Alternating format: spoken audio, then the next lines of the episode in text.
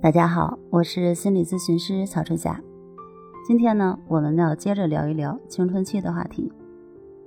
因为工作的关系呀，经常要接触到一些青春期的孩子，家长们纷纷表示，现在的孩子太难管了，一言不合就发火，要不就把自己关在房间，你爱说什么说什么，反正我就是不听，主打的就是一个叛逆。家长们问我，怎么才能知道青春期的孩子在想什么呢？首先，我们来看什么是青春期。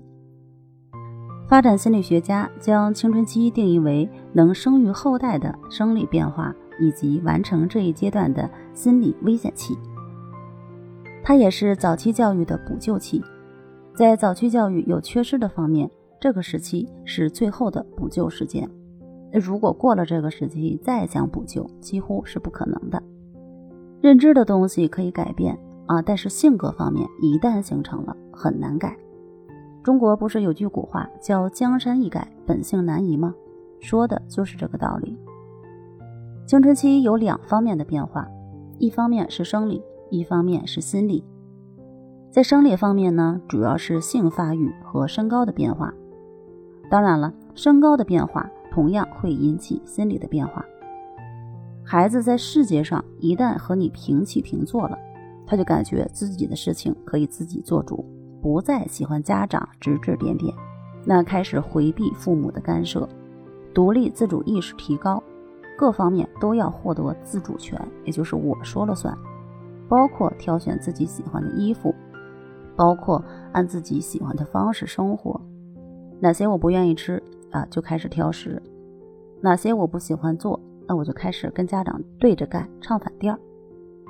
那心理方面呢，主要就是这种叛逆，自尊心变强，喜欢和同伴一起，有什么心里话喜欢和同学说，而不是和家长说。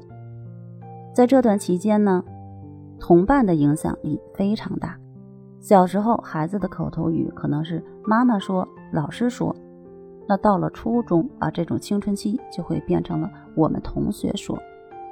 有些孩子在小学高年级就会进入青春期，那多数孩子呢是在初中阶段进入青春期。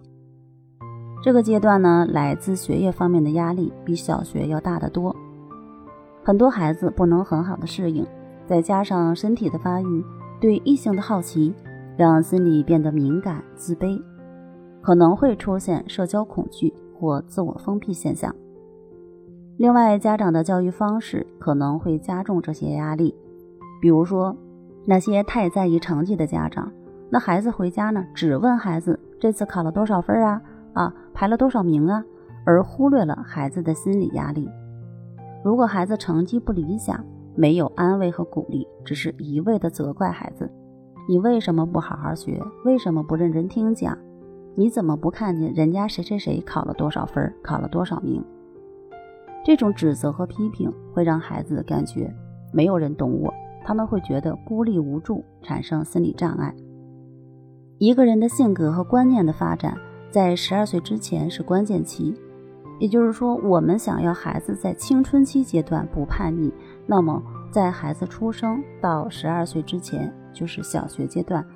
我们就要做好足够的心理准备和行动，去努力培养亲子关系。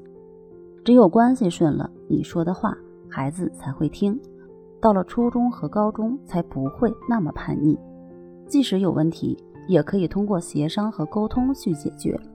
好了，那今天的内容就到这儿，我们下期见。